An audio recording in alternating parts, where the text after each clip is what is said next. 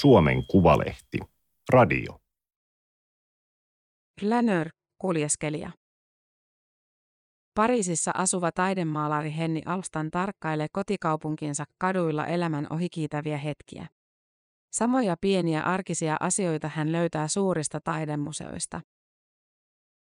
Toimittaja Silja Lanas-Kavaada. Teksti on julkaistu Suomen Kuvalehden numerossa 51-52 kautta 2022.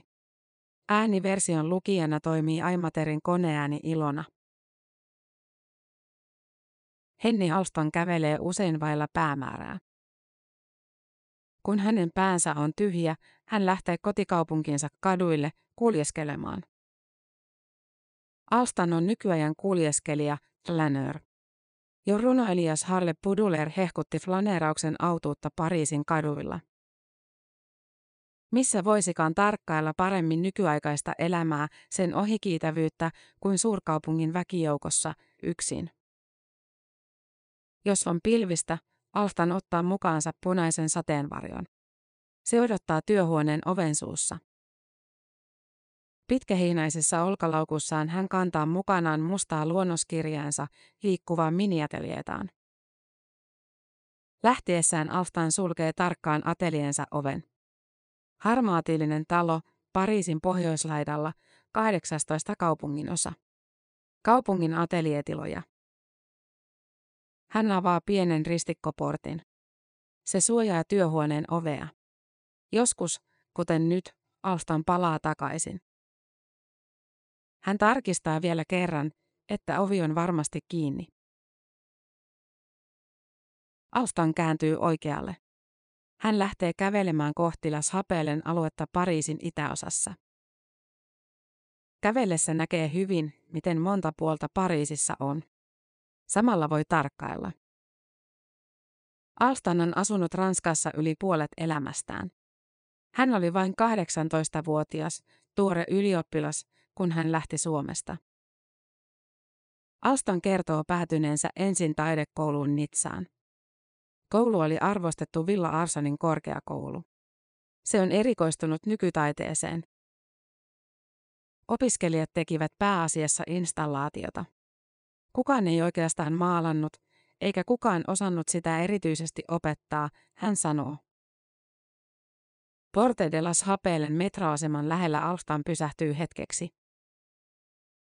Eiffeltornille, Seinen etelärannalle, on matkaa vajaat 10 kilometriä, mutta henkinen etäisyys tuntuu valovuodelta. Jos näkee vain sen postikortti Pariisin, jää aika paljosta paitsi, hän sanoo. Noin 5 kilometrin päässä on Pariisin kuulu Pusartsin taidekoulu. Alstan pääsi sinne opiskelemaan vuonna 2001. Hän päätyi taidemaalari Dominique Figarellan ateljeeseen. Figarella teki käsitteellisiä maalauksia. Ateljeessa Alstan oppi katsomaan maalauksia fyysisinä esineenä, materiana, pelkkänä maalina kankaalla. Maalauksen tekniikkaa hänelle ei opetettu. Se jätti vapautta. Kouluaikoina Alstan teki kokeellisia teoksia eri tekniikoilla. Kollaaseja, installaatioita, kitsiveistoksia. Vasta koulun jälkeen hän rupesi kunnolla maalaamaan.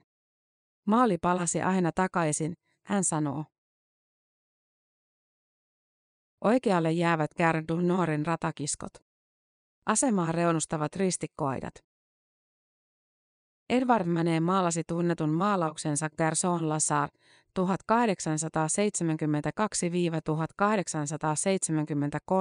yhdellä Pariisin rautatieasemista. Maalauksessa on nainen ja tyttö rautaristikkoaidan edessä.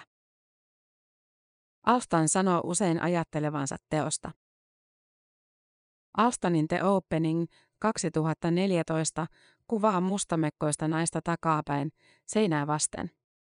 Teoksesta puuttuu syvyys, niin kuin useista Manetin maalauksista. Mekossa on värikäs ristikkokuvio. Se tuo väkisin mieleen Pierre Mondrianin suorakulmaiset kompositiot.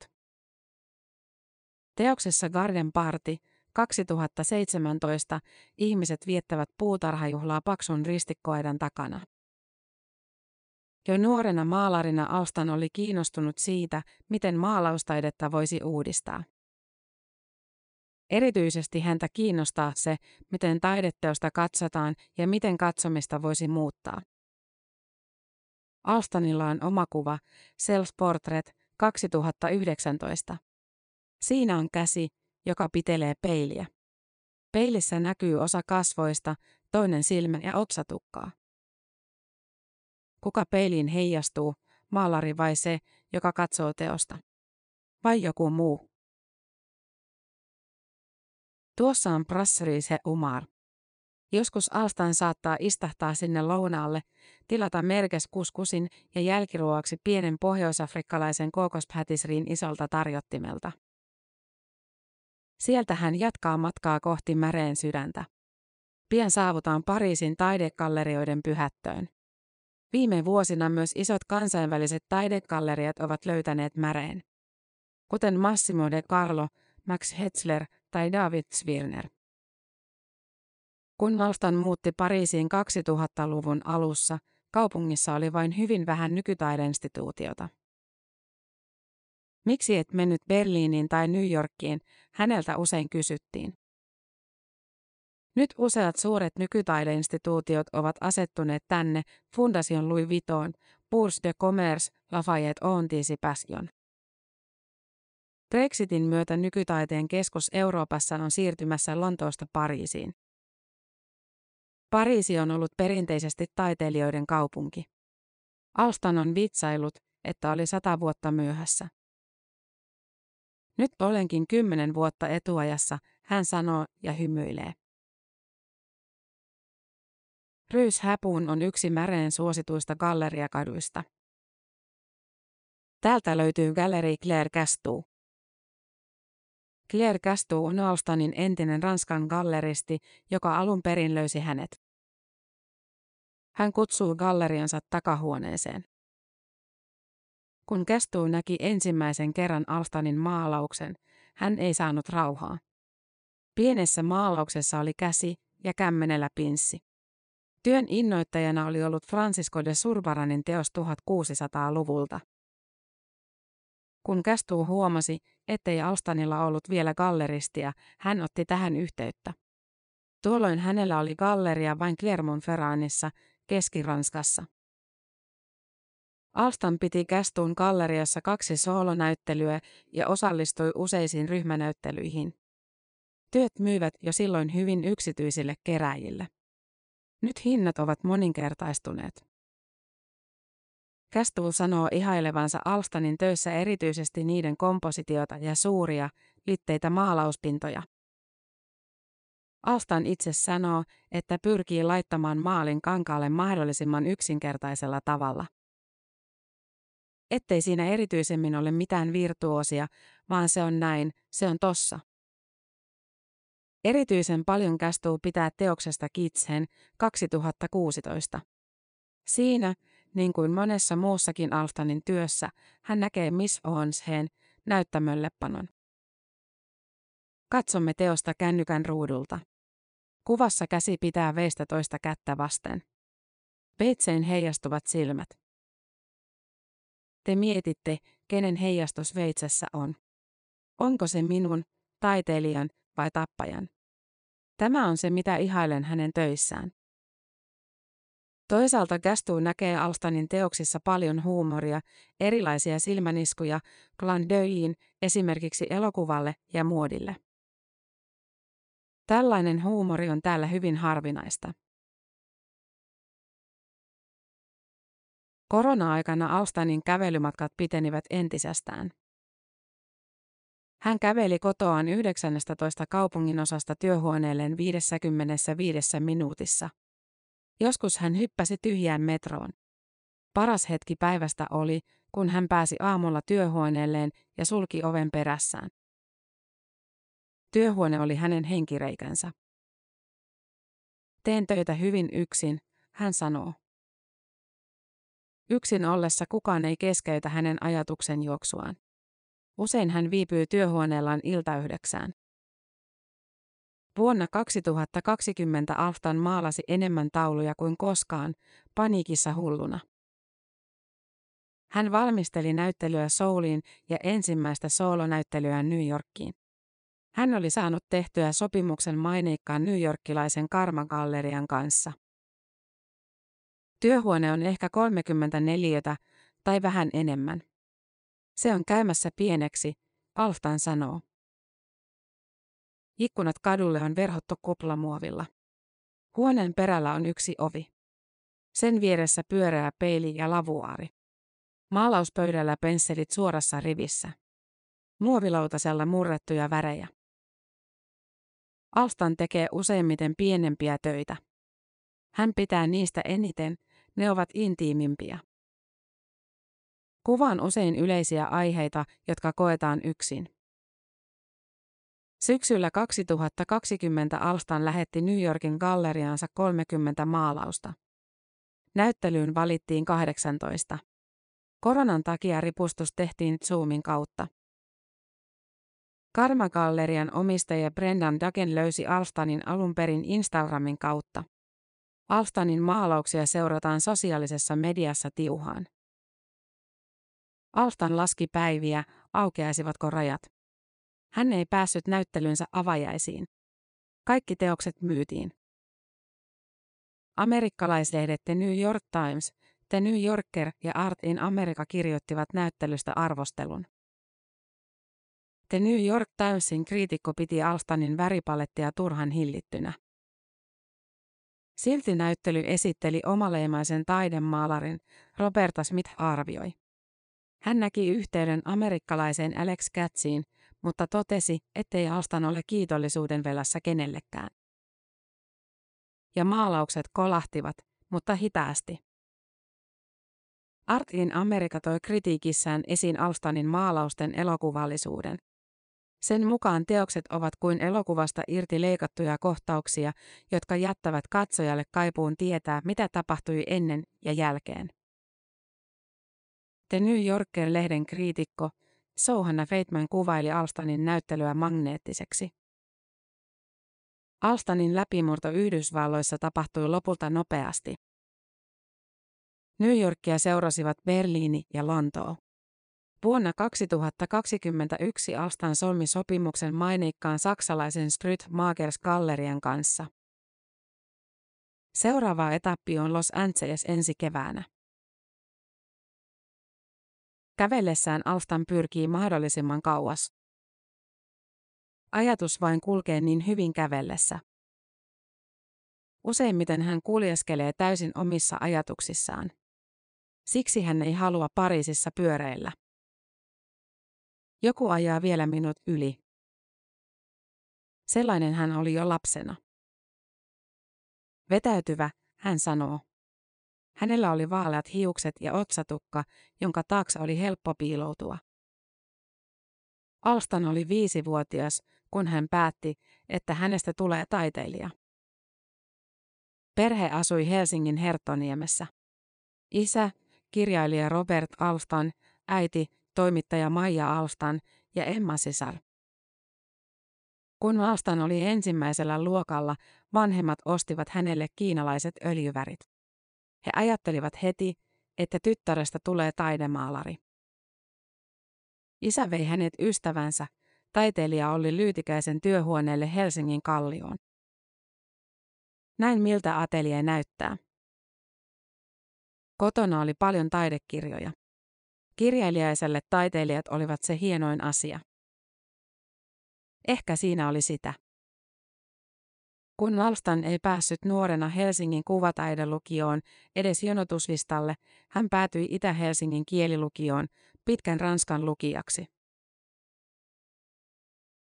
Alftan kävelee Pariisissa mielellään pitkin Seinen rantaa, joskus hän saattaa kiepata kohti Hotel de Villeä, kaupungintaloa, Rue de Rivolille. Korona hääti vilkkaalta liikekadulta autoliikenteen kokonaan pois. Siellä on nyt turvallista kävellä päin punaista.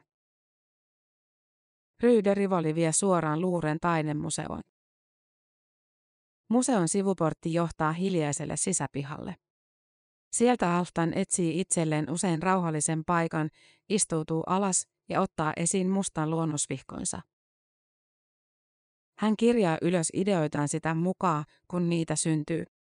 Vihkossa on to-do-listoja maalauksista, joita hän haluaisi tehdä. Sellaisia kuin korppi, untuvatakki tai simpukka. Ideat voivat olla muodossa tämä, mutta miten? Alstan sanoo inhaavansa kaikkia kiseitä inspiraatiosta. Silti hän myöntää, että on olemassa jonkinlainen luova prosessi. Aina alussa on sama jumitus ja sitten se lähtee käyntiin. Usein Alstan käy taidemuseossa niinä päivinä, kun hän tuntee, että pää on tyhjä. Tulen luureen silloin, kun olen solmussa, hän sanoo. Monet hänen maalauksistaan ovat syntyneet huomioista, joita hän on tehnyt tietyistä historiallisista teoksista. Hän sanoo opiskelevansa maalaamista katsomalla maalauksia. Kyse voi olla hyvin pienistä yksityiskohdista.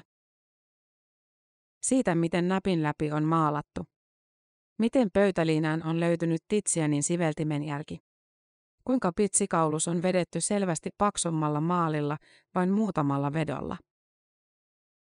Kuinka ihan ääriviivoista saa sumentamalla luotua pehmeän vaikutelman, kuten uusklassisista muotokuvistaan tunnettu Auguste Dominique Ingres teki. Louvren taidenäyttely Les Hous kertoo asetelmamaalauksen historiasta. Alstan on tullut tänne katsomaan erityisesti kahta maalausta. Seinillä on vanhaa hollantilaista asetelmamaalausta. Kaaleja, sitruunoita, kuolleita kaloja. Vesilasi. Pieniä arkisia asioita. Jonakin päivänä maalaan kaalin, hän innostuu. Alstan on jo maalannut sitruunan, maitolasin ja keittiöveitsestä teoksen Still Life 2020. Hän on saanut vaikutteita monelta taiteilijalta täällä. Morandi. Saardin. Manet. Yhdessä Alstanin teoksessa Library 3 2017 on mielikuvitus Morandi. Toisessa Saardinin teoksen inspiroima saippuakupla Soap 2020.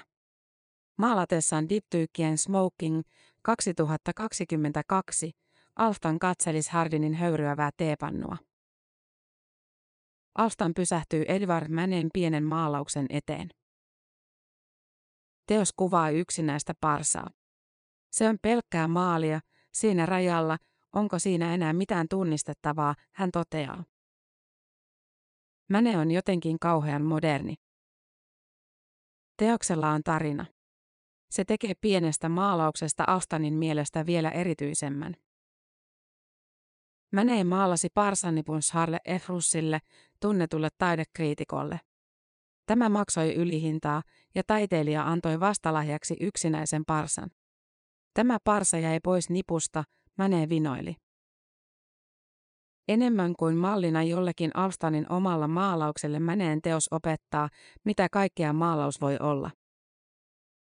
Maalaus voi olla fyysinen taideesine, mutta myös näkökulma maailmaan. Mane kuvasi omaa nykyaikaansa. Hän oli peintre de la vie moderne, kuten Baudelaire häntä luonnehti. Sellainen Alstan itsekin haluaa olla. Vaikka kuinka ammennan Tizianista, haluan kuvata omaa aikaani. Töissäni voi olla jotain outoa ja ne voivat näyttää surrealistisilta valokuvilta, mutta taustalla on aina todellinen maailma. Mane oli myös ensimmäinen maalari, joka katkaisi maalauksistaan osan hahmoista valokuvamaisesti reunoilta pois. Kun Alstan maalasi teostaan The Reception 2020, hän ajatteli Manen tunnettua maalausta Bar aux Folies Bergère. Myös Alstanin teoksessa on peili ja hahmoja. Mutta katsojan on vaikea erottaa, ovatko hahmot peilissä vai eivät. Alstan siirtyy hollantilaisen Samuel van Hoogstratenin Le Pantoufle maalauksen eteen. Teos on 1600-luvulta. Hän pitää maalausta hyvänä oppituntina kuvan rakentamisesta. Erityisesti siitä, miten mahdollisimman pienillä elementeillä voi näyttää mahdollisimman paljon. Ensimmäisellä tasolla Alstan näkee avaimet, jotka riippuvat ovessa. Toiseksi hän näkee maalauksessa tohvelit, jotka kertovat arkisuudesta. Tohvelit viittaavat myös ihmiseen, joka ei ole siinä. Joku on juuri mennyt tästä. Vanha Oosträte antaa vihjeitä. Niin tekee myös Austan. Hän rajaa teoksensa niin, että niissä on katsojalle pienin mahdollinen määrä informaatiota. Austankin käyttää apunaan klassisen taiteen tapoja avata visuaalista tilaa maalauksessa. Niitä on 3, ikkuna tai aukko, kuva kuvassa ja heijastus tai peili. Elokuvassa on keksitty se 4. tapa, eli off-screen, ulos rajattu, hän sanoo. Kun Alftan maalasi teostaan Doorway 2022, hän ajatteli erityisesti Van Hoogstratenin tohveliteosta. Myös Doorwayssa on useampi tila tilassa. Ensimmäisellä seinustalla riippuu 2 maalauksen arkkityyppiä. Toisella seinustalla näkyy kulma teoksesta, jonka Alftan on oikeasti maalannut. Se on nimeltään Hiis 2022. Van Hoogstratenin maalauksessa on vahvasti läsnä poissaolo. Niin on myös usein Alftanin maalauksissa. Niissä on autioita tiloja. Hahmoja toisten takana. Jotakin piilossa verhojen poimuissa. Jokin osa kuvasta rajattu kokonaan reunoista pois.